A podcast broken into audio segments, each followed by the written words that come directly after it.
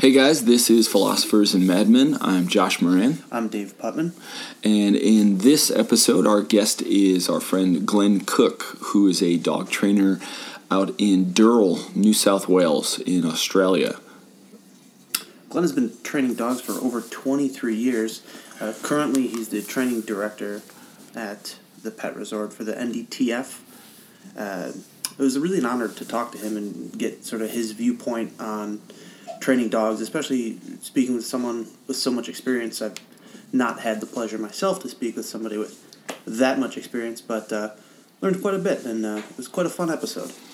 We had a lot of fun, talked about a whole bunch of different topics, ranging from one of the things he's most passionate about, which is training other dog trainers, to some of the minutiae of dog training itself. So, if you guys have any questions, comments about this podcast, you can get a hold of Dave and myself at the Philosophers and Madmen Facebook page. We have an Instagram, or you can just send all your nasty hate mail to daveputman at gmail.com. Yeah, please. There's two numbers following that, but it doesn't matter. Send them to daveputman at gmail.com. Have a good one, guys. Thanks for listening. That poor bastard.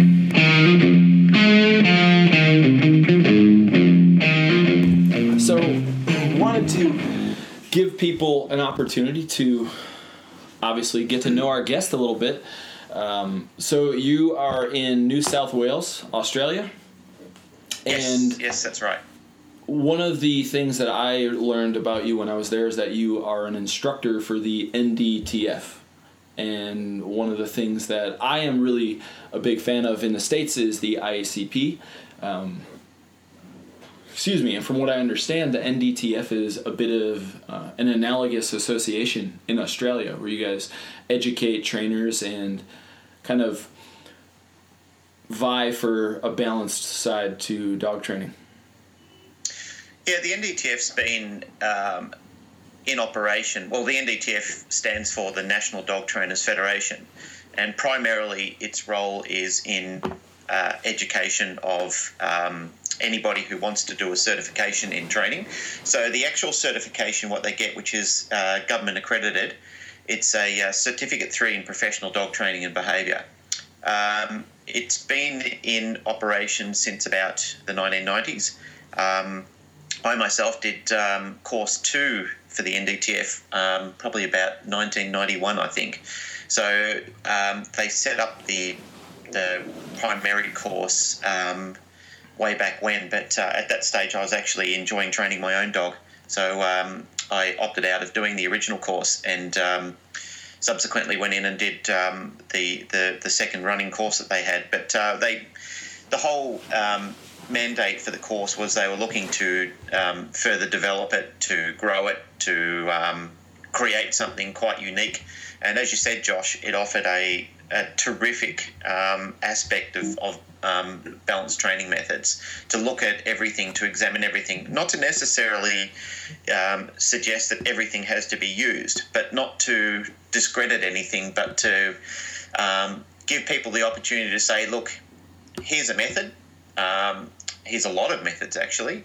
Do you want to use it, or uh, is it particularly useful for the dog that you've got in front of you? Yeah, no, I was really impressed with that, and I also think one of the biggest factors was the sense of community I saw anyway from a lot of the people who had been through the NDTF courses. That was something that I saw in each state I went to in Australia. Yeah, there's. Uh, it, it certainly has set up a good grounding for um, for trainers in Australia, as, as um, specifically for the balance system. A lot of the guys and ladies in the uh, that ha- have come through the course. Um, like most um, people who belong to some sort of organisation, they develop a a bit of a kindred spirit, as to speak. Um, they're looking to further their education. They're they're uh, interested in um, the development of, of what's going on in the industry. So it, it does develop a um, a good grounding of people, like I said before, a good grounding of people who are looking to um, uh, further their own education and, and whatever for whatever reason they're doing it for. Some people do it purely out of interest to be a better um, dog handler. Other people want to do it as a to break into the industry. Other people are already in the industry and want to further their their um, qualification or their knowledge. Um, there's people who have actually come through the course that have been trainers for you know ten plus years who've already been successful in business um, but have got no um, formal qualification, who've literally come in and said, you know, I didn't think I'd learn a lot from this course, but I was surprised to learn um, that I got a lot of information from it. I, I you know, a lot of valuable um, information that I didn't think that um, I could learn, which in in in retrospect, it's it's interesting to hear that because sometimes I do have people come along and do the course, um, and speaking to some of my colleagues in other states in Australia, in in Victoria, um, and likewise in uh, Brisbane, um, it's it's quite humbling to see that people are. Um, so enthusiastic and have come away with um, a lot more than what they bargained for. So for us, that's um, you know that's quite a uh, what would you say? It's quite a, an honour to hear that from people, especially some of the seasoned professionals. I bet. That's pretty cool. Uh, so, can you talk a little bit more about their the certification? So, uh, Josh informed me, or I think, where there's three levels of certification available. Oh no! At, at the moment, uh, with the NDTF, there's only one level of certification so available, which alive. is the the certificate yeah. three in professional dog training and behaviour. But they are currently working on uh, a cert four, which is more, um, as I understand it, um, because I've got a little bit of insight in it.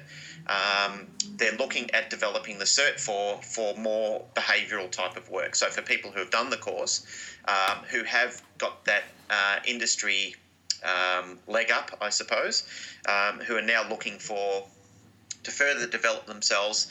Yeah, the course would be more focused on on teaching people um, what to look for behaviourally now.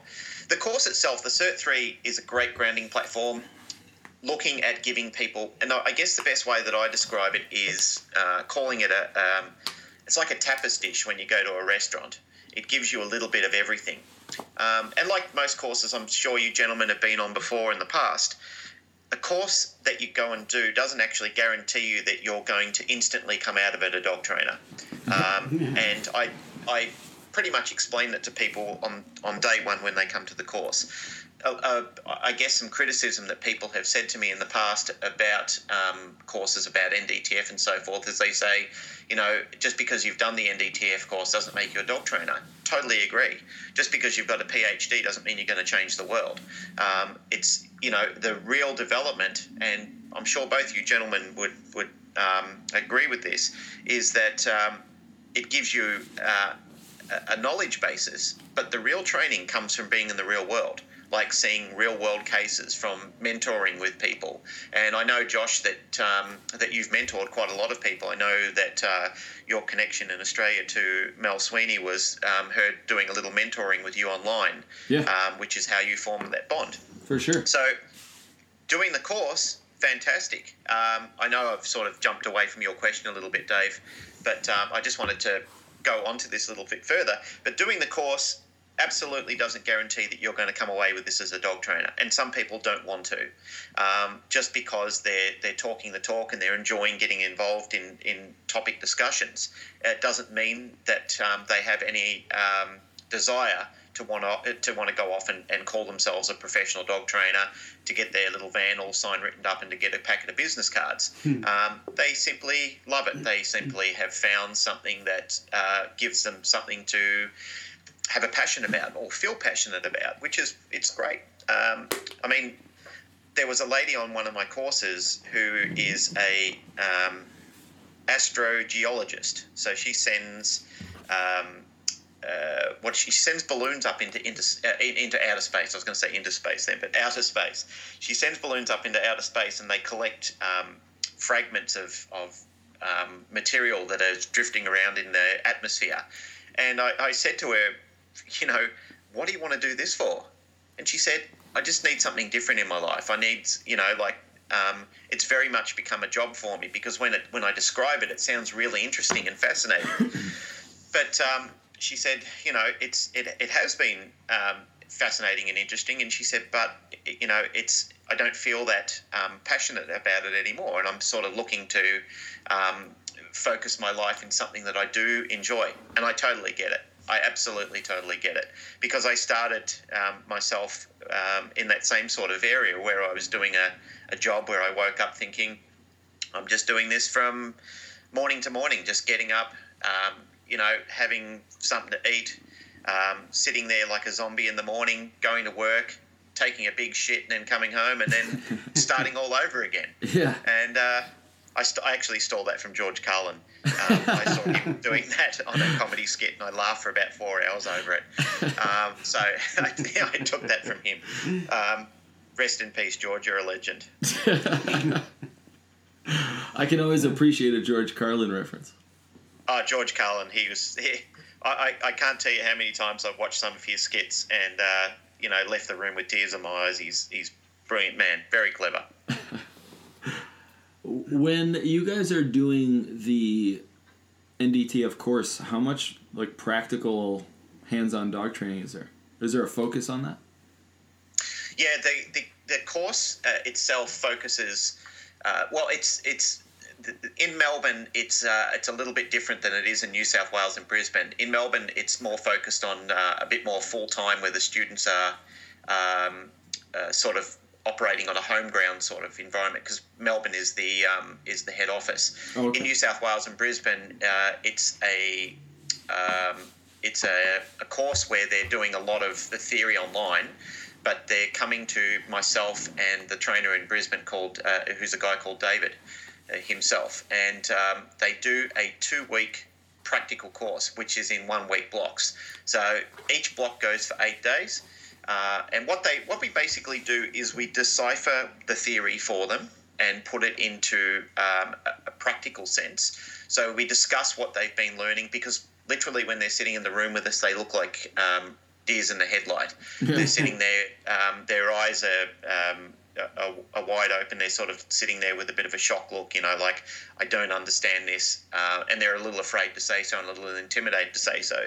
So, which is what we discuss with them on, on opening day. We literally sit down and say, I understand that you've read all this text. I understand some of you haven't been to um, school for a while, and some of you may have, and some of you may be um, students who understand psychology and behaviour, and you may be well and truly more advanced on what the course is going to offer. But nonetheless, we're going to put it in perspective by um, applying the practical um, side of it, which is literally what we do. We get them out and um, well, we sit down with them first. We go over the theory uh, and then we start uh, edging them into the practical side.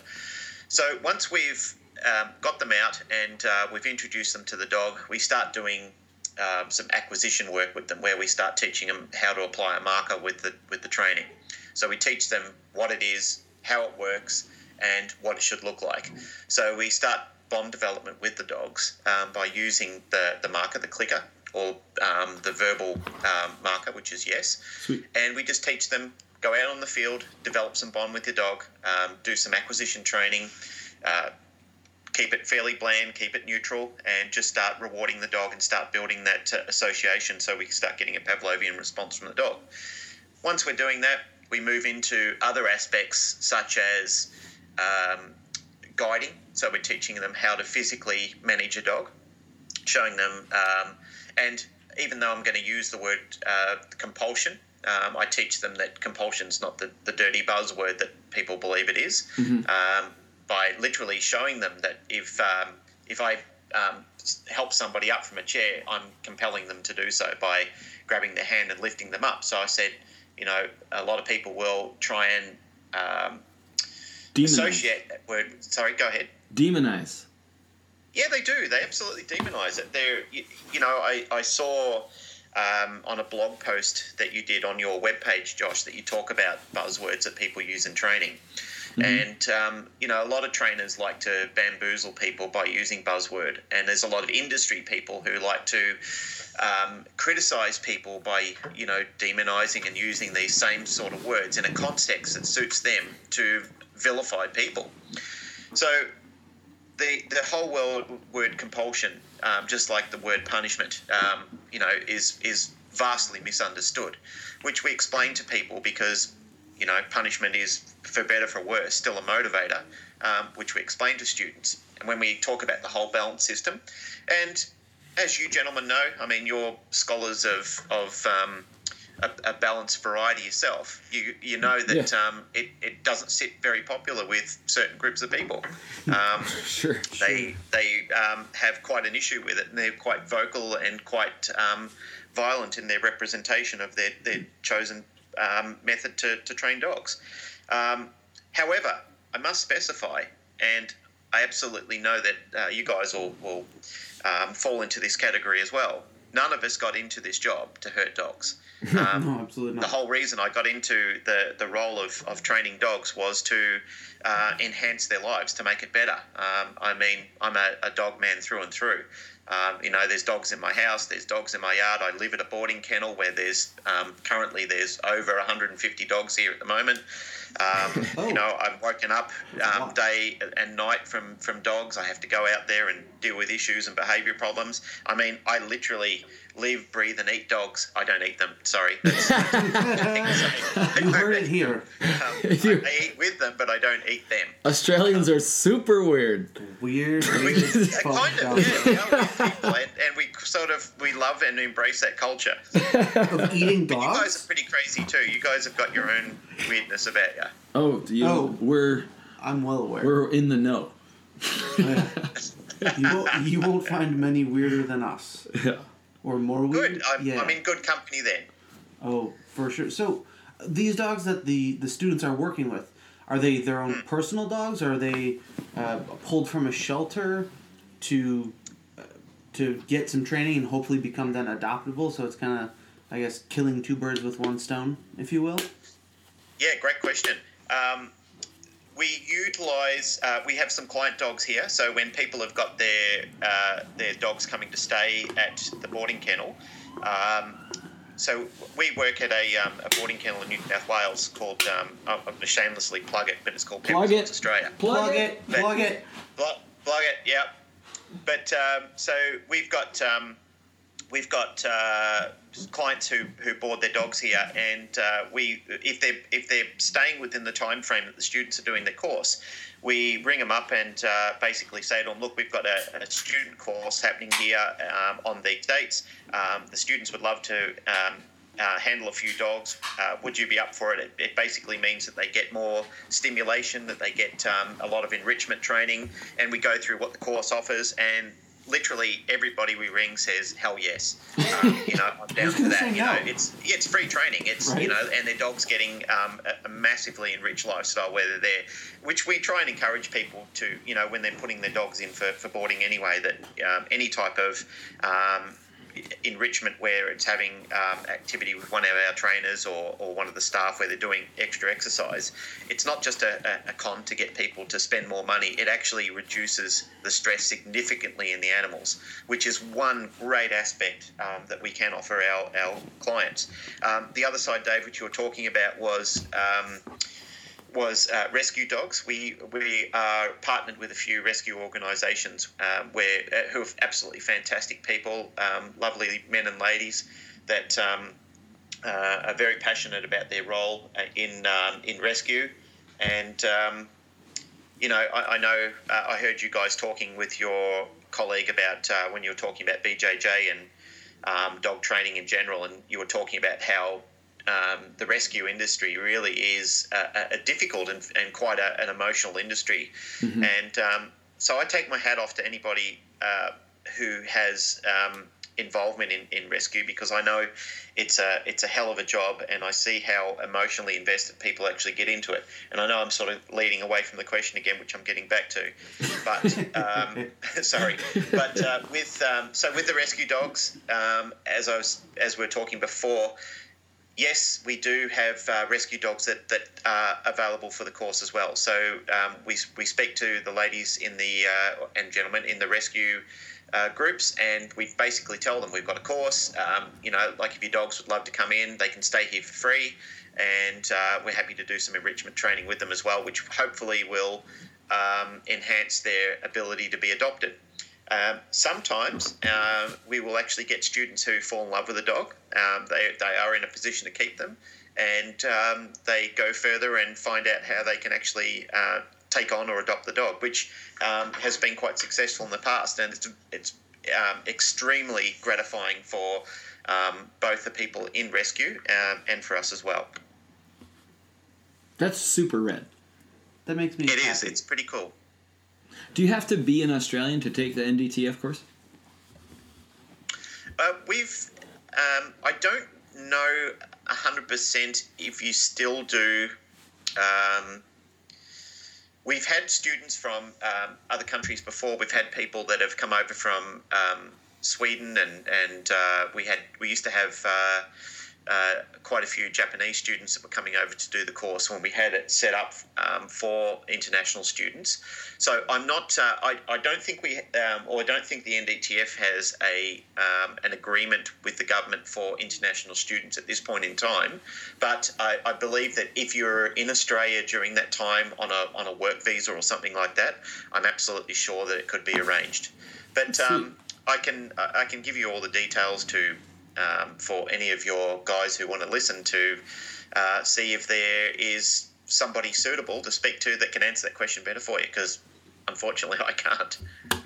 So God damn it, Glenn. God. I know. I know. So, I- I'm one- just not the oracle of all knowledge in DTF, unfortunately. One of the one of the most difficult questions I get almost I would say on a weekly basis is so how long you been doing this for? And to me that question it, the reason it's so difficult for me to answer is that there's no sort of accreditation of of who I am as a dog trainer other than I walk up to a, a waiting room and I say, "Hey, come on back." right? And then it's like, so how long have you been doing this? And usually the answer is, you know, a, couple of years now, right? Because I, I feel as if I don't have a leg to stand on, and there's there's nothing at my back saying like, hell yeah, like look, check this shit out. I got it hanging on my wall. I'm a I'm a certified dog trainer. And do you find that the the the students coming out of, or the graduates rather, coming out of the class have a, a certain confidence about them? And do you feel that that confidence is necessary to to really help with clients in general, or just the overall being of a, of a trainer? That's uh, uh, that's that's um, that's a really important topic, and it's. Um, I, I think that to, to best answer that is to start by saying that knowledge is king, and Sure. I think that um, while I know that being in the industry as long as I have, I've met a lot of people who have been in the industry um, probably just as long, or if not longer, who have developed a system that they've probably done for it's probably taken them six months to sort of muster about and they've literally spent the next 20 years just sort of getting by on that same sort of system. So they haven't further developed themselves or grown in any way shape or form. Um, you know it's simply become just a um, a way of, of making an income for them. So they become very tired and very um, shallow in their offering and in their role. And yet, I've met people who have been in the industry um, only for a couple of years who are absolutely brilliant. Um, they're very, very uh, enthusiastic with what they're doing. They're very learned with what they're do- they're doing. They're constantly looking to try and, and improve themselves. They're constantly looking to um, to redevelop themselves or, or um, discover a better way to train dogs. Uh, and again, to answer your question, Dave, is um, how do students feel after they've done the course?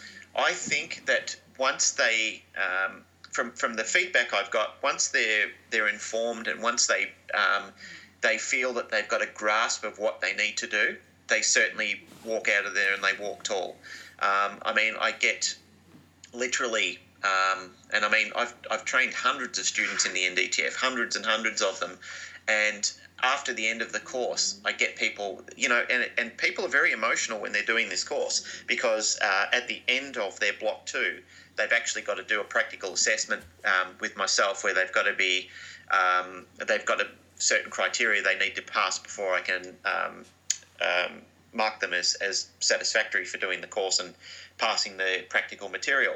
And you know, we get we get uh, tears of frustration, fear, uh, tears of joy. Um, but uh, I would say that you know in the 90% i get students coming up to me and they just say you know look thanks so much. I've, I've learned so much. I've, I've um, you know like hearing the experience hearing the, the um, industry specific stories and so forth and the, the relevant case studies has really given me an insight and woken me up and um, and actually being able to handle dog and uh, dogs and be critiqued on my handling and, and watching other students with their handling and, and their um, critiquing it's it's given me an idea of of, uh, of what I need to do and where I need to start. So it's it is a it is a question that, that many people will pose to people in this industry. A lot of people are going to say to you, you know, how long have you been in the industry for? They're going to want to suss you out. I mean, you would ask a surgeon that question if they, you know, you, they went in to do a vasectomy on you and so forth, and you've got some random dude handling your balls. You're going to say, uh, how long have you been doing this for? Um, you know, because uh, I would be comfortable with somebody that just sort of got out of grad school and um, you know they were, they were keen to do it, but I was their first person on the table. So it's it's a relevant question. I, I appreciate that. And, I would uh, uh, I would never get tattooed by somebody who has not been tattooed, and somebody oh, who yeah. has, you know not experienced the entire uh, process. And I guess that's not as applicable to the vasectomy thing, but I think.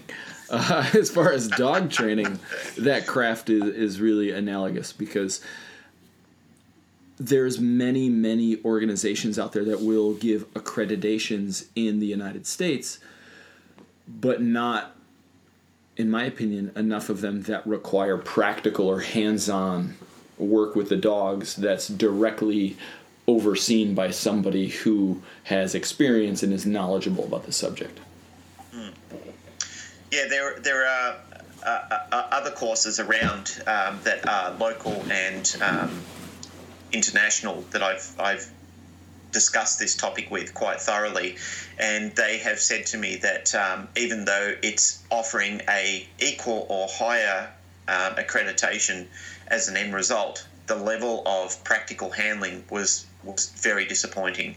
Um, they said that um, you know that the, the, feedback that I've received was that it, it instead of being a, a course which offered education it became somewhat of a, a lecture about uh, a system that they must comply with, um, which is something that I guess that I've always tried to steer away with when I'm working with students is not about lecturing them about one way to do it, is about coming to a discovery of what's best for the dog at the end of the day.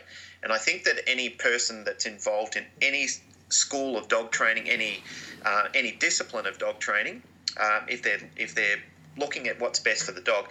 See, I've got a real bug up my butt with people who um, basically have a system um, which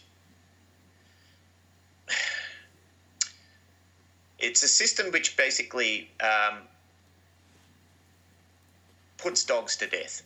So mm-hmm. if the dog fails the system that uh, that's been taught to them, their method of dealing with it is to say, I think this dog needs to be euthanized. Yeah. And I'm I'm quite confused about that and quite conflicted about that. And I know many, many other people are that um, you know they they they believe that um, the dog either needs to be extremely medicated or it needs to be euthanized. And I'm I'm I'm at a loss to to come to terms with that when I see many of these dogs. Um, and I know that um, colleagues of mine have seen many of these dogs, and we've been able to successfully, and we're talking, not talking days after, we're talking years after, um, having a, a, few consultations and, and uh, working in with a, um, a workable solution with the dog, that it's actually managed to save dogs' lives. And at the end of the day, guys, um, I'm sure the reason we all got in this was to save lives to um, to enhance lives, to make it um, a more enjoyable relationship. Because after all, we're all trying to look for a better way to communicate, um, and having that sort of system which which blocks people from doing that, and it is it's very um, confrontational because people are basically said if you don't work this system, then you can't be a part of this system. You can't enjoy the um, the um, camaraderie of this system. You aren't allowed to um, associate with the people within this system, um, and I, I, find that quite um, quite disheartening that um, people are conditioned themselves. I mean, we talk about conditioning and training and how we condition behaviours, but people once again become conditioned themselves to um, fall uh, victim to this type of thinking, and they're very much they're very much conflicted in their own um, ideology, I guess, because they look at it and they think, well, I know probably this isn't the best way to do it, but I don't want to fall out with the people that I'm being educated by or I'm being mentored by. Sure. And um, we very much uh, are, are, trying to stop that that um, that system of thinking, where we're basically giving people an idea that you need to be broad-minded, you need to uh, open your mind. And that's one quote that I often tell students when I'm starting the course is a mind is like a parachute. It works best when it's open. Corny um, saying, I know, but I love it. I love it. It works, uh, and I think that type of mentality is incredibly, incredibly important to have. Um, there's this uh, Buddhist poem that my friend sent me. And one of the lines is it uh, is remember there are few of which you can learn nothing from. And I think that's something that a lot of people tend to neglect. Uh, and I've seen it on both sides of the table, I guess. So, you know, I, I have to be fair in that regard. But earlier today, I went and did an appointment with uh, a couple who have two dogs a younger one year old, you know, mix, a four year old dog they've been fighting in the house, and that can be, you know, in a lot of cases tough to remedy. But with these two dogs, they had had another trainer come to the house, and the trainer told them they should have gotten rid of their dog of four plus years because it kept attacking the other one. When I got there, we're talking about a overly exuberant almost no control on this very young dog, which is literally bouncing off the wall, you know, kicking the door, jumping on the couch, jumping all over the other dog. It's like, no, no, this is not a, oh, you have to get rid of the dog. Like, your dog no. needs to learn some self control and chill out. But I think when you have such a rigid idea of how dog training is supposed to go, you sometimes are going to misdiagnose a situation as unhelpable because at a certain point there's circumstances you're not willing to to address you know? Mm. yeah look 100% um, yeah I couldn't agree with that more. I think that um, that philosophy doesn't only lie with dog training, but it's a it's a great philosophy for life. And mm. you know, I, I love that that quote that you uh, just said before, the, your Buddhist quote. I think that um, you know some of the the best schooling that I've ever had is has been unexpected. um, it's come from people that I I ha- haven't expected to have learned anything from, and um, I find that the older I get, the more patient I get with people, and um, I've learned some fantastic things, and students in my course teach me things all the time, and I'm very open to it. I want people to um, continue to teach me. I'm very enthusiastic, um, and I, I think the the great thing about maturing and getting older is that I'm I'm more um, I'm becoming wiser to the fact that uh, I don't know everything and I never will, um, and I, and I I love hearing that about other people as well when I can see them and they've got. Uh, you know, a mind like a sponge. They just they just want to take in information. I was um, I was talking to a group of my students recently after I watched a, um, a, a I think it was a movie or a documentary on on Bruce Lee, who was another great philosopher about life. And it showed him talking to a group of students who wanted to come in and learn his Jeet Kune Do system when he first developed it. And he gave each student a, a cup of water and he was walking along and he was pouring water into their cup as he was talking to them. and uh, he was excusing the students as he was going down the line, saying, "You're not ready for my teaching. You're not ready for my teaching." And there was about half a dozen of them on the other end of the line who all dumped the water out of their cup when he saw them coming. And as he was pouring water into their cup, he said, "You, you gentlemen can stay." And he basically said to them, "If your cup's already full, how can I teach you anymore?" And it's very much a, a great philosophy, um, which I see with a lot of people is they stand there with their arms crossed. Um, they've already made up their mind on what they're going to take away from this, and that's very disappointing to see in people. Whereas where I see people, um, you know, bright-eyed, bushy-tailed, their um, their mind is open, their arms are open, their heart's open. It's it really is remarkable, and um, I, I, guess um, respectively, I want to be that type of person too. I want to be the type of person who who's not um, listening with the intent to reply to somebody. Um, and I think that that's uh, a, a, poor human behaviour that we often have, and I'm guilty of it myself. I've never ever been a person that says, um, you know, I'm a perfect person, follow me and do everything I say. I'm not trying to um, churn out a bunch of people like me. What I'm trying to do is I'm trying to help and assist people to become better than me. I want to uh, I want to look back and, and you know I think it's great for your ego too when you can look back when you're older and say you know there's somebody that I gave a head start to. There's somebody that I I, I helped them and, and look at them now. They're they're uh, you know they've done it. They're successful. They've gone off and and and uh, researched and done things and you know, it's it's wonderful to see that. And they, they may never give you any credit for that. They may, may never say to you, you know, thank you for the head start or thank you for starting me off. But you don't really need that. You don't need to. Um, you don't need to receive that gratification. I think if you're comfortable enough with yourself, you can look at it and you can say, you know, I, I I was there. I did it. I had had a had a um, a moment into it. I have been fortunate though um, that uh, um, many people have had um, have shown me some appreciation in the past and said thanks for thanks for your help and you know thanks for um, answering my questions when I send you a message. And I, I'm sure you guys feel the same sort of gratification. Um, sure. And again, I, you know, I know it's an ego thing, but I, I, it's it, it is nice. It's it's um, it sort of um, rewards you for sticking in the industry. It rewards you for for um, still being passionate about what you're doing. Yeah, I was just gonna say I don't necessarily think it's just an ego thing, but it's certainly.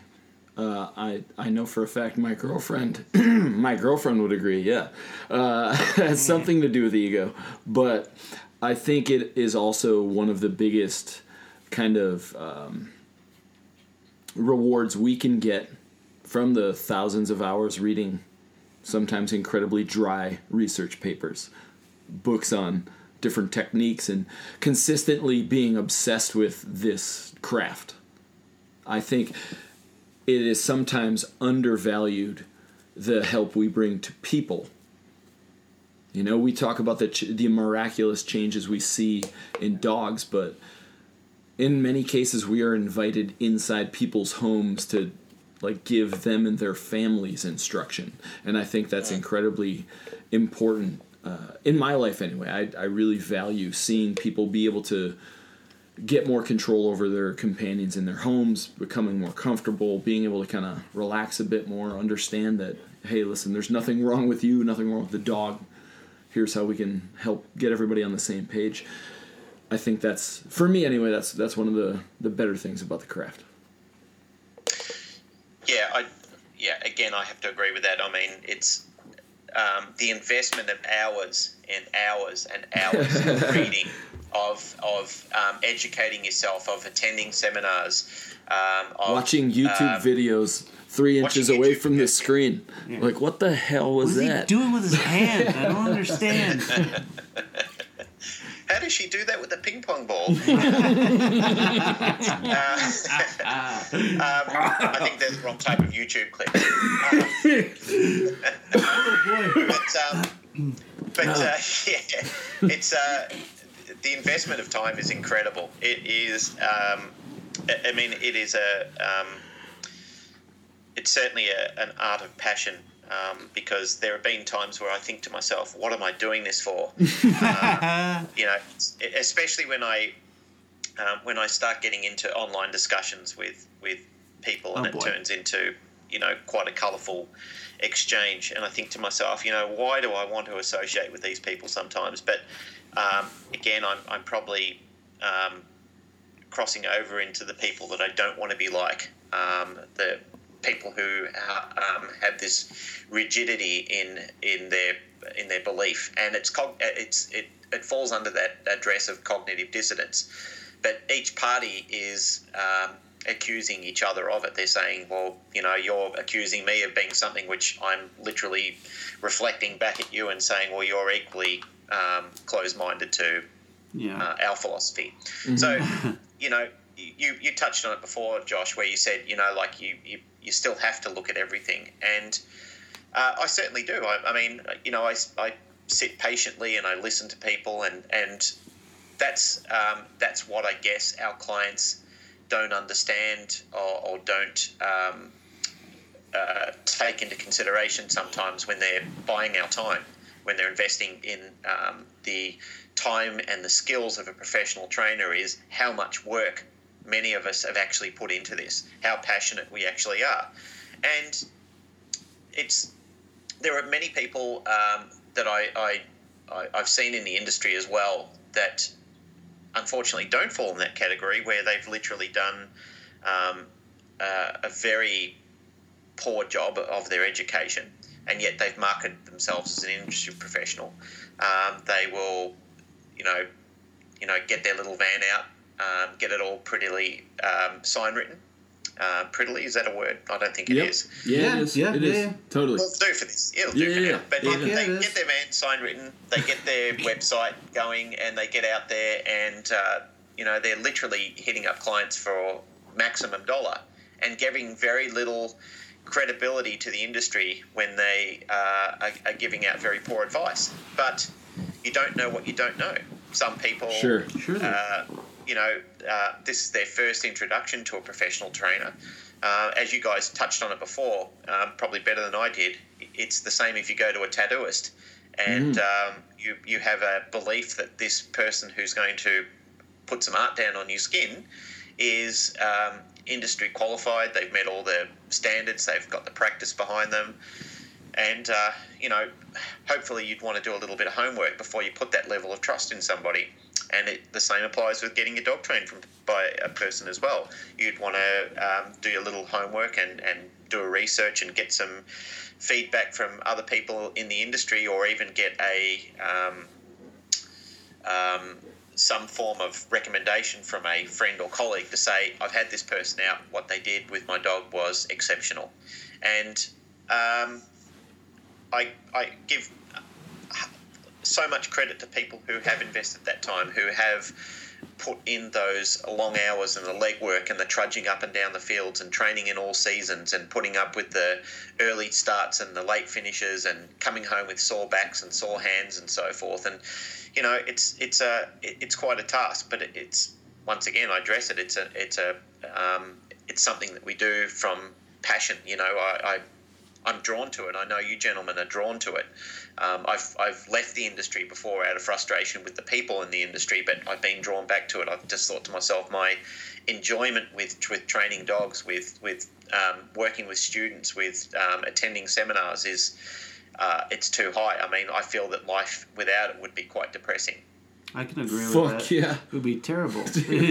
One No. thing you you touched on that you know I for me is a huge thing is when I speak to people um, regarding dog training, speaking to other trainers specifically at this point is I, I listen to them and I look at them. I read their body language. Of course, that's what we do. But you can tell the people that sort of lack that passion. Um, dog training to me is the most emotional thing I've ever done.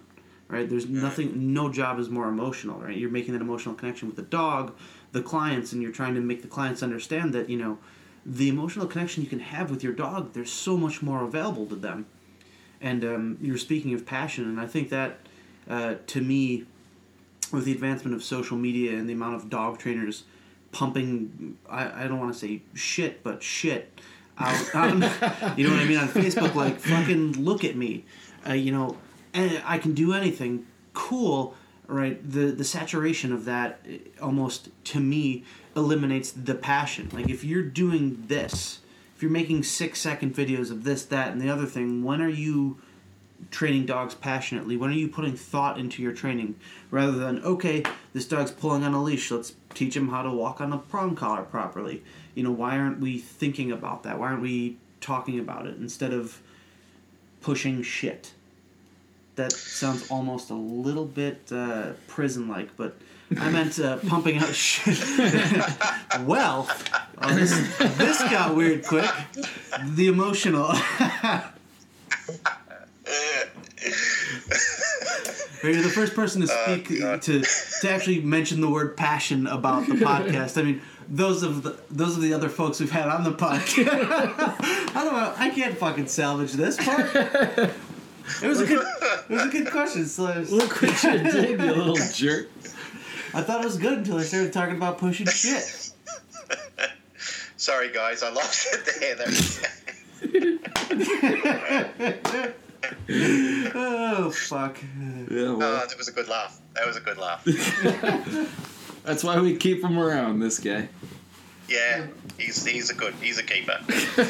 Let's go from serious to shit pushing real quick. Yeah. Yeah, mind if I push a stool in for you? uh, I, uh, I, I know the, the listeners at home probably can't see this, but uh, you've obviously got some new art on your arm there. Mm, You've got it all yeah, I um.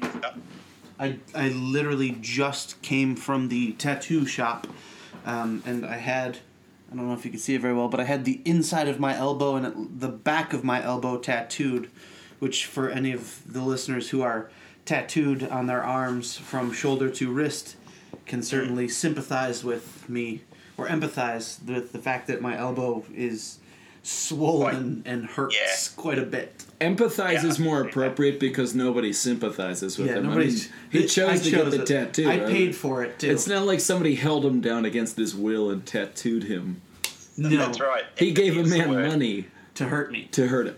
Yeah. So, so I don't feel what I that did. bad. He paid an artful dominatrix. Is what he did. Nice. and he ignored my safe word, so that's great. That's great. I like where we're going with this. um, so, Dave, getting back on your um, point you made before, um, I think that some people have become more masterful in marketing than they have in training dogs. Amen. Uh, yeah, I think that their their ability to market themselves and to be able to convince people. Um, I, to be honest, and I, you know, I want to say this without sounding bitter or, or, or adding vinegar to it, but Nope. Pour the vinegar. there are a lot of people um, who have elevated themselves to that level of mastery simply on marketing, simply on um, creating a belief in people's minds that they are far better than what they are. And I see it time and time again. And people are absolutely convinced that the person that they're selling, the person that they're uh, endorsing, has this magical art about them, that they are remarkable, that they are the best. And again, I, I touched on it before where I said, I think that people don't know what they don't know. They're so busy being um, a, a part of this institutionalized thinking that they're not willing to remove themselves from out. They're not willing to look without um, from from out, an outsider's point of view. They're they're um, very much remained within to think that um, I've simply got the best. Um, but who are you comparing the best to? Like the best compared to what? Yeah. And that's a question I ask people. But again, you know, uh, uh, to um, re-dig it out again, the word cognitive dissonance, they are they'll fight to the death over it. They are fully convinced that um, what they've got is far better than what they can get, so they're they're happy. And I guess if if you've found um, a sense of happiness somewhere, well, far be it from me or anybody else to tell you not to be happy. I mean, as as It's delusional, trainers- but sure. it's happiness well, absolutely, and, and you know, like I said before, dog, dog trainers as people, I would I would say are probably some of the most um, emotional, passionate, and, self doubting people. right? Every mm. day you learn something new, which immediately makes you start doubting some shit you learned four months ago. You know, well, I thought that happened when that happened, but now this can happen, right? So where was I? Where am I going with this? And it's it's tough to. I explain to clients a lot, you know, and it sounds almost terrible from the from an outsider's perspective. I would think is that, you know, I say, listen, you just gotta feel it, right? Like I want you. I'm teaching your dog how to walk on a leash. I'm right now. I want you to pick up this leash and just feel it. Right? There's nothing I can tell you like hold the leash at the 47 degree angle to really get an appropriate correction towards your thigh. Right? I just say here's the leash. Like just feel your dog, right? Feel the dog through the leash and just walk. Like see what you can do. And to me, the client that looks at me and goes, "I got you. I know what you're talking." Yeah, yeah, yeah. Those are the clients that are like, "Oh shit, like this is gonna be pretty cool." And then it's the clients who are like, "Well, where should I put my left hand? Like, should it be resting above my hip, or should it be below my hip and like two inches from my thigh?" It's like let's. uh, You just almost want to say, "Hey, like let's get out of our heads a little bit, and just look at what's in front of us," because you and I aren't here for any other reason than to help you with this young pup you have. Yeah, it's very much a, a revelation for people. Um, and you're right. Uh, uh, you know, I mean, you can spend one session with somebody, or you can spend ten, and it's not until uh, the person actually discovers and and um, get uh, sort of develops a feeling for what they're doing. And once they do that, they're literally unstoppable with with training new skills and and communicating better with their dog. But until that time, you know, it's it's literally like trying to speak a different language. I mean, you know, you're Sure. starting off with very elementary skills in trying to ask, you know, how do I get to the bus? Where's my hotel? Uh, when you're speaking some form of a different language. And it's the same thing when we're training dogs, and it's the same thing when we're training handlers. I mean, retrospectively, guys, we're, as you guys know, we're, we're, uh, we're people trainers. We're spending a vast majority of our time educating um, the general public on how to be better do- or how to communicate with their animals better. And it's it's it's a hard job to do sometimes. Um, some people are simply uh, vacant when they will pay you very richly to have them come around. Uh, you know, you'll drive around their house. They'll they'll, they'll um, you know shower you with money and they'll keep getting you, you back. But you, there's been times where I'm thinking, I don't know what to tell you anymore because you don't seem to be listening to me. You're nodding your head, but your interest is in something else. Yeah. And um, where there's other people who I literally um, sit down with a lesson for them, they've got, you know, they say, Can I record this? Can I get my notepad? Absolutely, you can. 100%, whatever you want. However, I can help you get the message through to your dog, let's go ahead and do that. And when I know that I've got a, a client or a, a student that's doing that type of thing, I know that I'm dealing with somebody who really, really wants the information. They really want to get involved in it. And their passion level at that point in time is, is um, extremely high itself, which is in itself is extremely gratifying. It's infectious as well, I think. It is. It It is really infectious. reignites my own passion. And I guess that's, you know, I, I see it most often in, in enthusiastic clients or if I'm doing a workshop or something of this sort where I'm getting to work with people who are really excited about what they're doing. It always makes me want to go train dogs. Well, you spent time with um, with Bart Bellon um, doing a seminar with him, I believe, didn't you, Josh? A few times, yeah. Yeah. Well, I, I did the um, I did the Silver School course with him. Um, a, friend of mine, Pat Stewart, um, organised it um, here in Australia. With his battle spaniel. But yes, with his battle springer. Yes, Pat, Pat, same Pat. And um, Bart is, um, you know, as we know, he's he, Bart is an extreme thinker. Um, Yeah. He's um, he's an incredible guy. He's like a, a mad scientist. He's he's just tinkering with the next invention, looking to you know he's he'll build something great, and he's already looking how to to build it better, which I um, Bart woke something up inside me when I went and did his course, um, and I have to say that shamefully I was a little bit dormant myself um, up until that point in time. But Bart sort of um, he kickstarted something within me, and you pinched the word just before Josh, which is the word ignition, and um, he gave me that spark, and that spark sort of ignited something within me. I, I've since coming away from there. Uh, one of the best things I got from being with Bart was um, it it just kickstarted all these great ideas in my head and it became infectious for me and suddenly i started realizing you know there's so much more i got to say. There's so much more I've, I've, i really want to do in this industry. I, am um, it was it was a little overwhelming at the start to be honest. I was sort of pacing around the room like a caged tiger thinking um, you know where is this where are these feelings coming from? You know i haven't felt this this invigorated for such a long time. It's called But, um, puberty. it's got puberty. I'm, I'm a late bloomer. What can I say? hey, I'm a randy guy. I'm, I, I admit Don't I know it? it. you do. You, you lived at my house for a while, Yeah, I did. no, I, which was kind of ironic that you came over to America to um, to uh, be over here, and the day that uh, after you arrived, I was going to America to learn dog training stuff. yeah. No, it was it was perfect. Was- It was. It wasn't perfect. It was actually disappointing. I was hoping to spend more time with you. We were having. Um, we sort of uh, kicked it off great, and I was having a great time listening from it. And I really enjoyed the day that I got to spend at your seminar. It was. It was brilliant. Oh, thanks, man. Can I tell you something? My something? staff. My staff here at work, Josh, still rave about the time they spent with you. They they got a hell of a lot out of it. Oh shit, man, that's excellent. Thanks. I, I want to let you in on a little. Your secret. staff is excellent.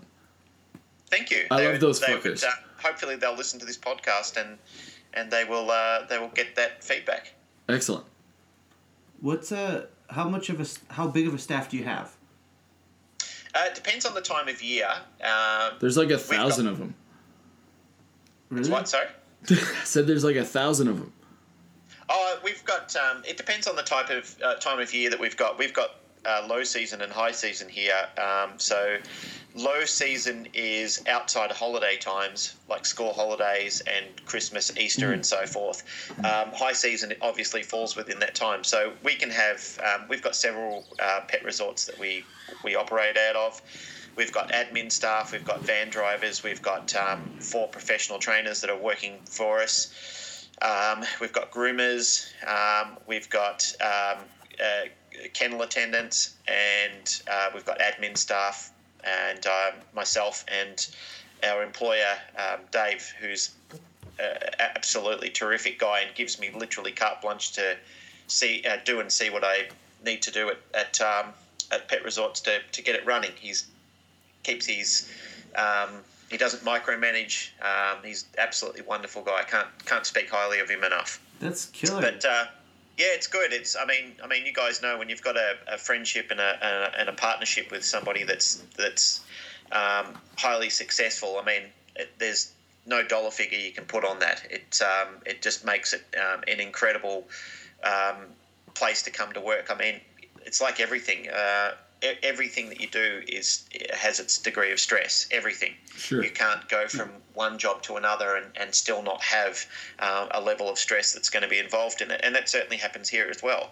But working with people that I like and respect um, makes it extremely um, en- enjoyable. I mean, it, it, it's another one of those things that enhances my life and makes it all the better to be able to. and, uh, I mean, I've got great staff here, and you, you, you know, we're talking about learning platforms. I've got staff here that that teach me things all the time. You know, I don't interfere with their way of doing things because they can do it better than me. They actually show me they've got a faster way or a more efficient way to do it. Um, we all have um, workshops where we discuss things and we want to learn from each other. But um, you know, I, at at the moment, um, it's I- I'd be picking at straws to find things that they're doing wrong. They're, they're um, great men and women. I really respect them. That's really cool. I was just gonna disappoint them and tell them that Josh isn't that cool. He tried to choke me this morning, and it wasn't that cool. and he's he's actually not awesome. And I'm doing this against my will. Do you guys, um, are, are you guys clothed when this is happening, or That's Uh, none of your some- goddamn Well, business. Yeah, well, no, it's everybody's business. sometimes, sometimes I'm wearing the shortest of shorts, and he may just have some tights on, or I mean, the other day I believe we were both wearing a pair of tights. We were both wearing like weird bathrobes. Yeah. There's there's absolutely nothing wrong with that, guys. If you know, like if you guys like rolling around on the floor with each other, well, far be it from me that to say anything bad about it. I think it's wonderful that you're that close. That's that's why we like you, Glenn. That's yeah. No judgments. No judgments here. No judgment. No I- judgment. You know, we like to roll around and choke each other. It's fantastic. Yeah. That's that's really cute. I wish people could have seen the look on your face when you said that. so, outside of dogs, you are, from what I understand, a uh, pretty enthusiastic motorcyclist, correct? Absolutely. Um, it's uh, it's one of those other avenues that I find um, release and passion in, um, especially times where I am experiencing levels of stress that are sort of starting to build up. Um, there's there's for me, there's no greater feeling than, than getting on the bike, ripping the throttle, and just letting that the day blow away out of your head. It's um, it really is an amazing feeling, and um, I'm fortunate enough to have a good group of, of riding buddies that um, you know we we uh, laugh and we we we ride quite intensely together. I mean, we love getting up into the hills and hitting the, the twists and, and really tearing through it. And you, you talked about puberty before, Josh, which is quite funny. I think that I actually, in my 40s, I had a, um, a, a second puberty. Um, I had a very, very controlling grandmother as a child um, who would literally guilt trip me about everything that I did as, as um, a young child and even as a as an adult. You know, she would always constantly say to me, "If you do this, um, you know, you, you'll you'll cause me to suffer. I'll have a heart attack. I'll have a stroke. You'll put me in the hospital." So, um, which was quite unfair of her to do so. I mean, she was doing it from a good place, but it wasn't um, it, it wasn't a, a good thing at all. It um, it uh, regressed me from doing a lot of things that I really, really would have liked to en- enjoy as a younger guy. But I mean, you know, I didn't start um, really getting into my motorcycling until I turned 40. Um, same thing for diving. I, I um, my other um, passion is uh, diving, and, and in particularly diving with sharks. And I've um, seen a bunch I've- of footage of that, man. I was Nope. super jealous of you. No, Getting a dive around with sharks. Awesome. Awesome. Fuck all So that. it, it is, uh, and, and to be to be totally fair, I had an inherent fear of sharks. Uh, again, you know, it was pretty much my grandmother's doing. She was, uh, she was one of those people who conditioned me as a child to be frightened of having a go at things. Um, but you know, I mean, you can't let fear hold you back. And uh, the first time I got in the water and I was doing a dive, and they said there was a shark in the water. Man, I nearly wanted to walk on water. You know, uh, I was. Uh, I was I was pretty scared. I've got to tell you when um, when they told me, and when I saw it, when I actually saw the size of the shark and how little it was, and that it absolutely had no interest in what I was doing. I mean, seriously, I wouldn't do crazy stuff like get in the water with a white pointer outside cage, but um, you know the the the, I do my homework like I suggest most people do when they're doing anything is that I speak to the people who are running the the uh, the dive operations and running the, the shark feeds themselves and you know I mean their safety record is impeccable these people are true professionals and I mean they I mean you know the fact that some of these guys have got 50,000 dives or something mad like that Damn. and they're literally just Good diving God. all their life and um, they come up with all their limbs and no scars on their body, and yet they're they're down there feeding schools of sharks from their hands. It's um, you know, I mean, there's there's some confidence in that itself. A lot of people say to me, "What if it goes wrong? What if it goes wrong?"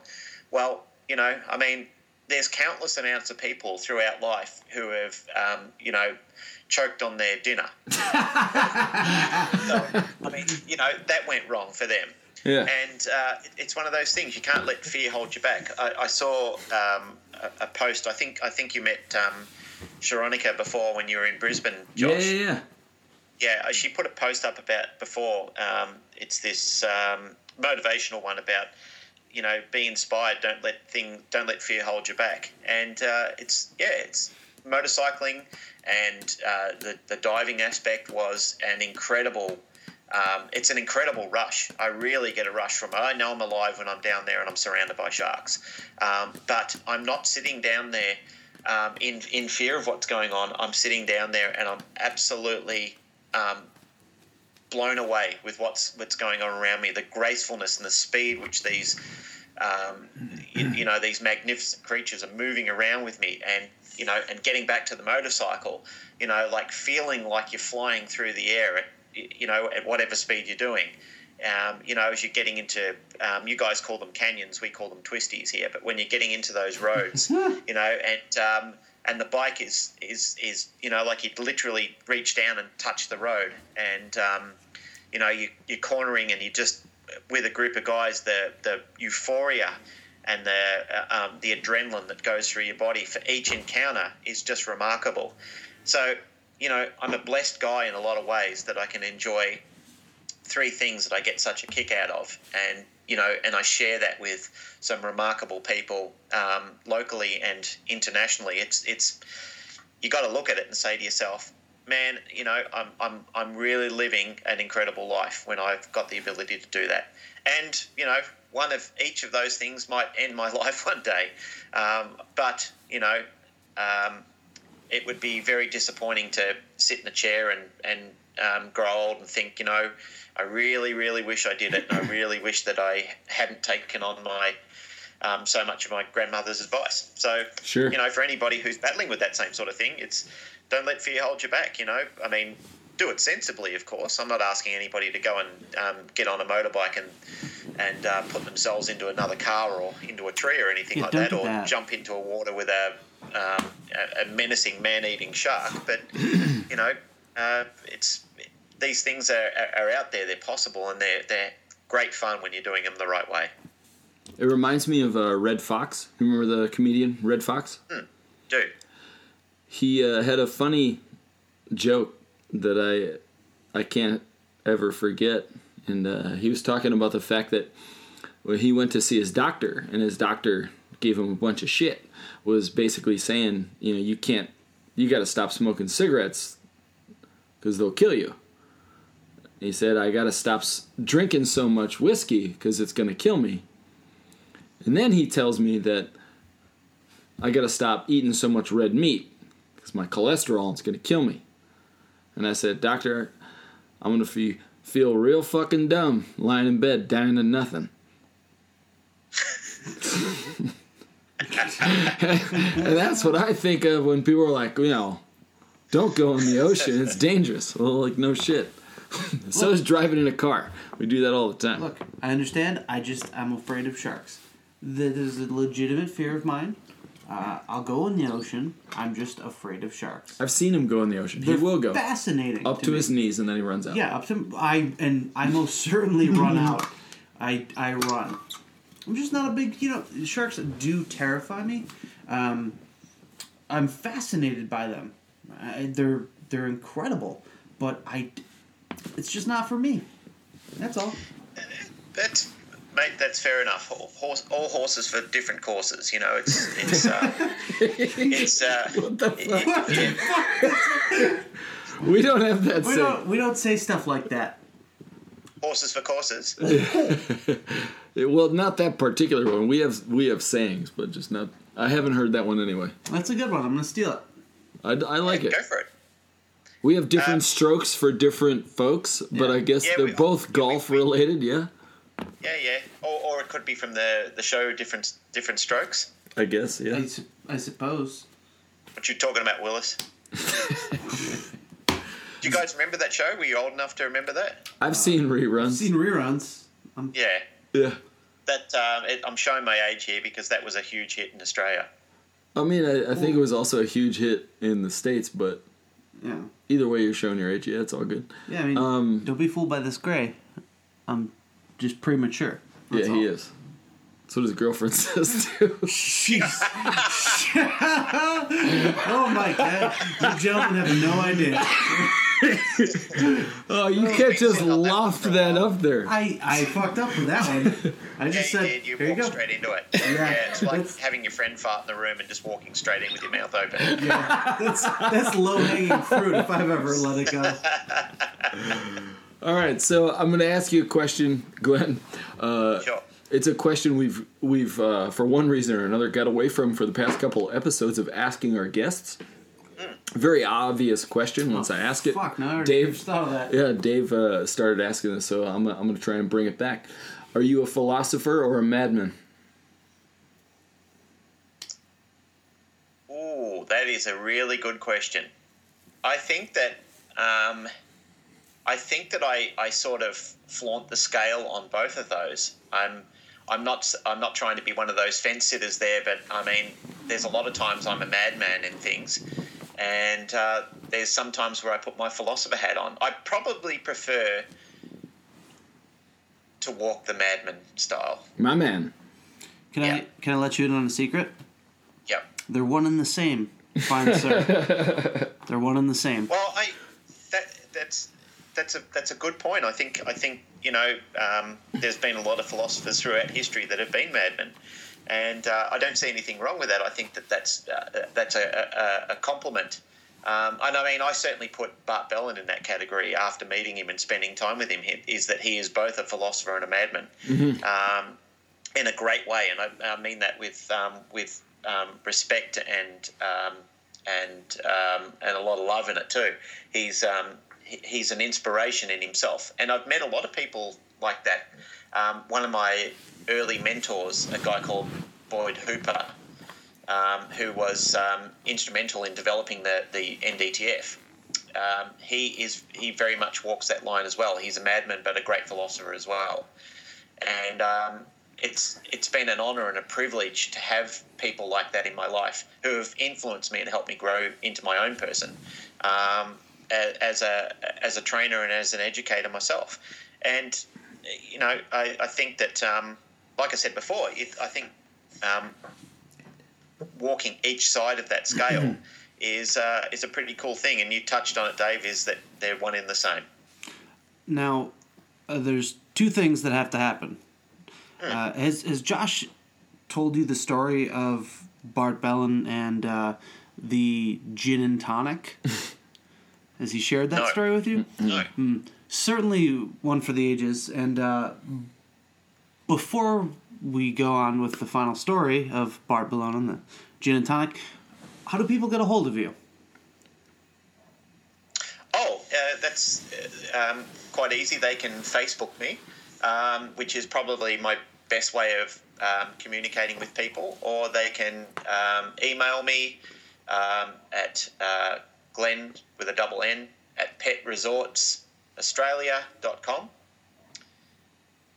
Um, yeah, they're probably the, the best ways to, to catch up with me social media and, and email. Um, Don't worry, later I'm going to give out your personal phone number. Terrific. Yeah, no worries. Beautiful. Enjoy that. Um, getting woken up with um, heavy breathing and two guys telling me that they've been wrestling each other on the floor and have both walked away with boners. And Uh, so, uh, Bart, uh, Dave, you uh, can I just ask a question Yeah. quickly? Yeah. Are you on? Uh, are you on the Balance Symposium? Yes. no, he is not. Oh yeah. He's- No, I'm not. So you said yes when you had every intention of lying to me. Yeah, absolutely. I love you. I love you. I'm not going to let that shit slide. He's not on the symposium. That, that, that, that, that's worthy of a chokehold for sure. he tried. Yeah, Monday I'll get him. Uh, Wednesday, crybaby. Yeah, I'm just trying to avoid a staph infection. Fuck me, right? Yeah, MRSA is for losers. so, uh, Bart. Oh, uh, by the way, Josh, I, Yeah. I um, saw your um, terrific winning in your jiu-jitsu the other day. Oh, thanks, Oh, man. Did you- fuck you. Thanks, man. Oh, seriously? Just kidding. Nah, he's if you wear those type of fights and you can choke a guy out, you deserve a leg up. Oh, Aw, yeah. See, he couldn't Well fit done, it. man. Thanks, man. I had I had a lot of fun. It was really nerve wracking. Uh, it was my first jujitsu competition. My dad was there. It was uh, it was really uh, made me get quite sweaty palms. We'll say, um, but it was a lot of fun. I won double golds. Not to brag or anything. It's just what happened, and it was way scarier than I thought it was going to be. Oh yeah. Yeah, that's it, it, that's awesome, bud. I mean, you know, I've I dabbled in it when I was a kid. Um, I did some boxing and some uh, kickboxing when I was a young fella. Oh, awesome! And uh, I know how nerve wracking that that can be. Walking into the ring, and I often um, relate it to we. I talk about it to students about um, you know their fear of, of getting up and teaching class instruction in front of me and other um, their their um, student colleagues, and I relate it to when I first walked into a boxing ring, and um, it was just an amateur round, three rounds, and I remember my coach saying to me. Um, listen to everything I say, you know, like follow my instructions to a T. And I said, yeah, yeah. And he said, you're going to listen to me, aren't you? I said, absolutely, 100%. and when I walked in the ring, it was like a, a cone developed around my eyes, like it shrunk around my face. And it was like somebody um, cling wrapped me, and all I could see was the guy in front of me, and we were both standing there shaking, trying to look bad, at, you know, like trying to look to each other. And, um, you know, while we were both containing shitting our pants at the same time. And um, it, it, was, it was a harrowing situation. And I, I remember hearing my coach calling to me, but all I could hear was, and it was it was it was a construct that sounded nothing like um, like human speech. And, um, I got in the corner and he said, you know, he said, "Listen to me, you little bastard." And I said, "I am." And he goes, "Well, all I saw was you you two running around the ring like windmills, throwing haymakers at each other." And um, I was exhausted after round one. I was absolutely exhausted. The stress and the, and the fatigue of, of chasing this other dude around the ring and then him turning around and chasing me around the ring. And it looked, um, it looked like a pie fighting competition rather than a boxing match. So um, the only thing, the only thing that I can remember from it, the only one thing that I could remember taking away from it is him hitting the, the canvas at the 10 second time, where he, he like he went and that's all I could hear. But I was conditioned to hearing that, and that meant go for your life. And he literally said to me, "Well, there's no point in telling you to go for your life because you literally spent one round doing that." Uh, so it was, and, and I say that to students. I tell them, I said, I understand what you're going through when you stand up and you're in front of everybody. I understand that the world shrinks around you, and you get this stigmatism that your vision disappears and your mouth dries and everything like that. I said, I know it's hard. I'm with you. I'm empathetic to it. So I totally totally get it. Don't think that I'm, I'm sitting here. Don't think anyone's going to laugh at you or anything like that. We're just waiting for you to be awesome. And, you know, that's what my coach said, basically said to me. He said, mate, I, he said, I know in practice you can be awesome. I'm just waiting to see it. Um, and that's, you know, I think that's great advice from anybody when they get up there is, is Shit, yeah. you know, just just do the best you can and, and, and realize that you can be awesome. Um, you've, you've just got to um, let go of whatever's chaining you back. I couldn't give more sage advice. Thank you. That's quite flattering. no, so I'm, onto this gin and tonic thing. I think. Ah, well, shit. All right, yeah. So, uh, Bart came out to St. Louis last year for uh, the International Association of Canine Professionals, the IACP's annual conference, and he was a presenter. And later that evening, he came out and he uh, was getting some drinks and dinner with a bunch of us. You know, it was a it was a great gathering of of dog trainers, a few hundred of us. You know, we end up kind of taking over all the local bars and restaurants. It's great time every year. Actually, uh, Dave and I just came back from it not too long ago uh, this year. It was in LA. I saw your um, post on Facebook. Yeah, it was in Los Angeles this year. I ate a tremendous number of tacos, drank some delicious beers. It was a, oh, yeah. a wonderful time. Um, but the year before, Bart uh, presented, and then we went out, got some drinks. I was sitting at the bar with my friend Justin Hall.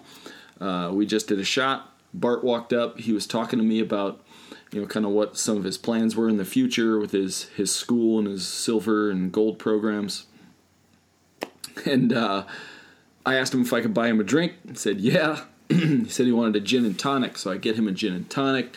I get me a beer. And uh, I pay the bartender. And as I pay the bartender, Bart, myself, and Justin are talking, kind of shooting shit, whatever.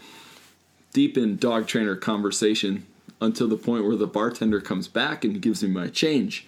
And mid conversation, as Bart is telling me a story, she comes back and you know throws the the change on the bar and he scoops it up and throws a dollar on the bar and stuffs it into his wallet right like it's no big deal And I, I just looked at him and said, "Oh yeah, man, keep the change." Kind of laughing to myself, you know. And he must have been just so into his story, he had no idea. He looked at me like I was a fucking idiot, and he goes, "Yeah, of course." Like, why the fuck would I not take my change? You know. and then me and Justin are laughing so hard I can't kind of even let him know what happened. And uh, and then he just sauntered off to go do something else with my fucking three dollars. that's uh, that's the gin and tonic story. Uh, actually, I have heard a story um, about your time in Melbourne where you learned what shouting was. Shouting. Yeah, Okay. shouting the crowd, like when it's your shout. You familiar with that term Not really. No. now? Oh, dude, seriously. We embraced you and you've just shit in our face. Come on, man. I'm I'm fucking working on it. Uh, when you go to a pub with a group of friends. oh, is this where I didn't buy people a drink? Yeah. Yeah. yeah. Shit, I didn't even know that. I didn't know it was called that. Uh, shouting. Well, in, in Australia, when it's when it's your turn, I think you guys call it buying a round or something like Yep. that. But we Yeah. we Yeah. say it's your shout. So when it's your shout, um, you go up and, and buy the round for everybody. Yeah. Cool. Yeah. Well, it's not always like that where I'm from. Uh, nope. So at one point, I just went up to the bar, bought myself a drink. I didn't get one for Brett I- I- or Kat, I, I was told. nor did I get one for my own girlfriend. Quickly in Australian culture. yeah, no. Uh, I realized right afterwards, like, oh yeah, I can see how that that's fucking rude. As I was the only one with a full beer, I immediately recognized what had happened, and uh, Actually, I think a lot of people were considering a beatdown on you that night. yeah, I'm sure, I'm sure, yeah, no doubt. Funny. Uh, and No, des- it was good fun. I mean, most, Deservedly most people so. From America don't get it. They, uh, it's the same sort of thing. They go up and buy a beer, and then they look at everybody, and everybody's thirsty and looking at them, going, "Okay, um, so how do we get through this little um, indiscrepancy here?" yeah, cultural difference. No, they handled it perfectly. They just fucking chastised me for it, and I, I never forgot it. After that, I was like, I okay, like how he yeah. forgot to tell you that, Dave. Like that one vital bit of information about Australian culture, he forgot to tell you. Oh, so, did you um, did you uh, did you actually get to go and taste some tasty beers while you're out here? I did, yeah, yeah. No, Jess and I searched high and low. Melbourne had um, a couple of cool stores that had a ton of Australian beers in them. Um, the reason I single out Melbourne is that's really the city we spent the most time in. As, as a city, um, you know, we were outside of Sydney at Dural at your place, and we were outside of downtown Brisbane with Tammy and Bucky Peters. So we didn't get into the cities where, generally speaking, there's a higher population of breweries. But in Melbourne, we stayed right in the city and we got a chance to explore. Um, uh, City culture, Yeah, yeah. drinking culture. exactly. And Alex Edwards, who was just up here in Buffalo, he had a chance to uh, hang out with Jess and I, and we kind of jumped on a local, giving us a, an offer to take us around, see some cool beer spots. So he helped us out, and then the internet pointed us in the right direction to some killer beer stores. So yeah, man, we uh, it it did change a bit of our perspective on beer culture in in Australia. Terrific. Yeah. And can I ask you, gents, a question on on Please. your time at the IACP? Yeah. Did you did you feel that you got a lot out of it? Yeah. Absolutely. Yep. Yeah. Yeah. No, It, we, it was worth it. Yeah, they always bring in a variety of different speakers who talk on all types of topics ranging from business to practical applications with dogs to uh, to a different degree all over the map. So somebody spoke on uh, running sled dogs in the Iditarod. Somebody spoke on separation anxiety. Somebody spoke on playing games with a dog like tug of war. Somebody spoke on how to work your dog in small spaces in a large city and using your environment to your advantage. And somebody spoke on teaching different circus tricks to dogs. And it's a very, very interesting mix of dog trainers from all over the United States, mostly. But you know, this year we had a few people from Australia.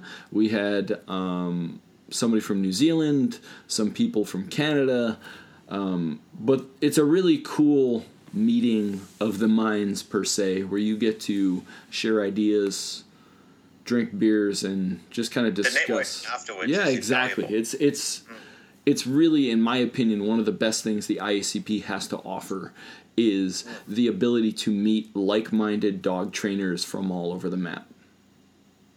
Yeah, that's awesome.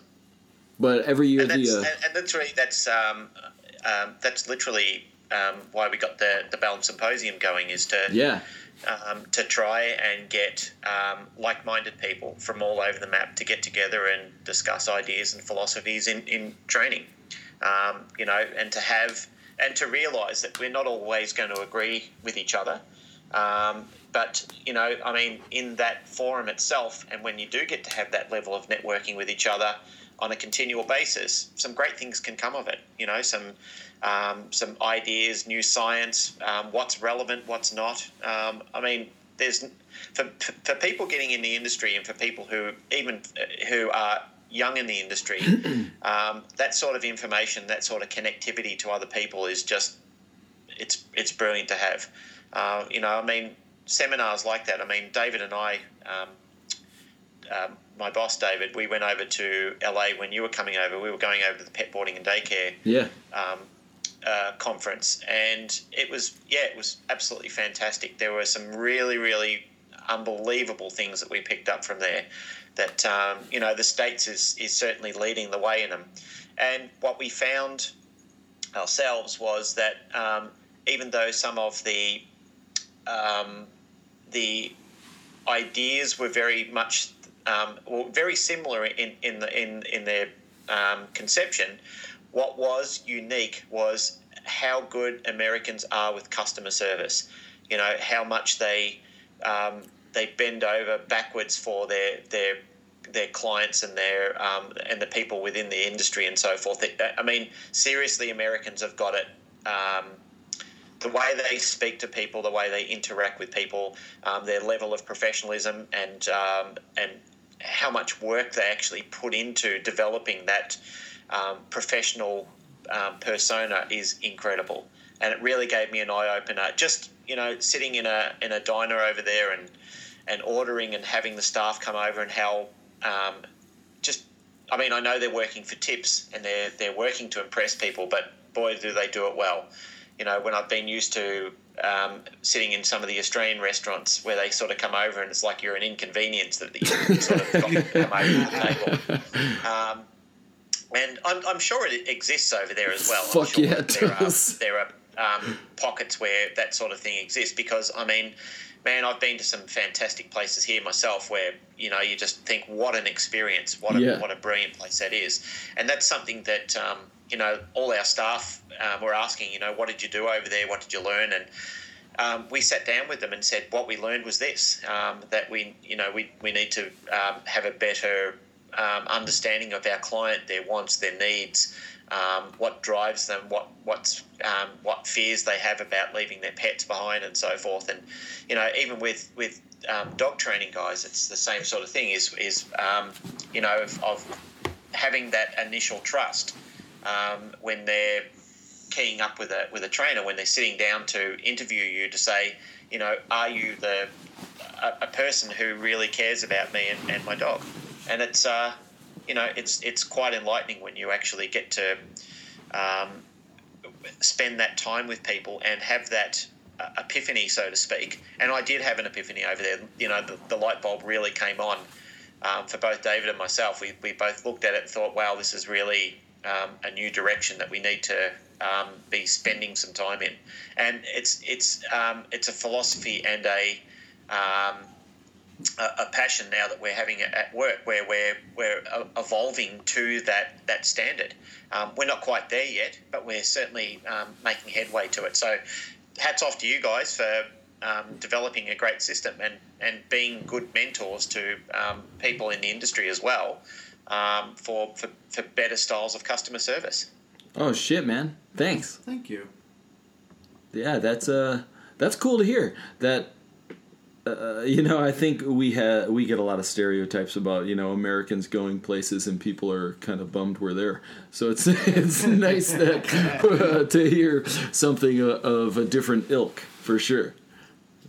Yeah, I don't. I, look, I, I, I don't think that people are terribly happy when they've got um, you know a convoy of tanks rolling in, uh, flags on the side of them. Yeah. But um, you know, like I know that um, some of the great stuff that I've learned and been taught to over the years have come from uh, American trainers. And it doesn't mean that every bit of information that I've ever got was the best from Americans. I mean, I've learned some fantastic things from Dutch and German and, and um, Czech people as well. Um, mm-hmm. You know, I learned some great stuff when I was over with the, the guys in the UAE. But um, what I have learned from the Americans is how good they are at putting on a great show for people, how valued they make people feel for coming to their seminars. And, you know, it was interesting, Josh. I watched, you know, like when I first met you and we were, um, that first night we were sort of um, testing each other out, I guess, over a few beers and stuff like, like men tend to do. Um, which was which was great fun. You know, we sort of um, it was um, beautiful. We, we, sort of realised there was no boundary in what we could say to each other and stuff like that.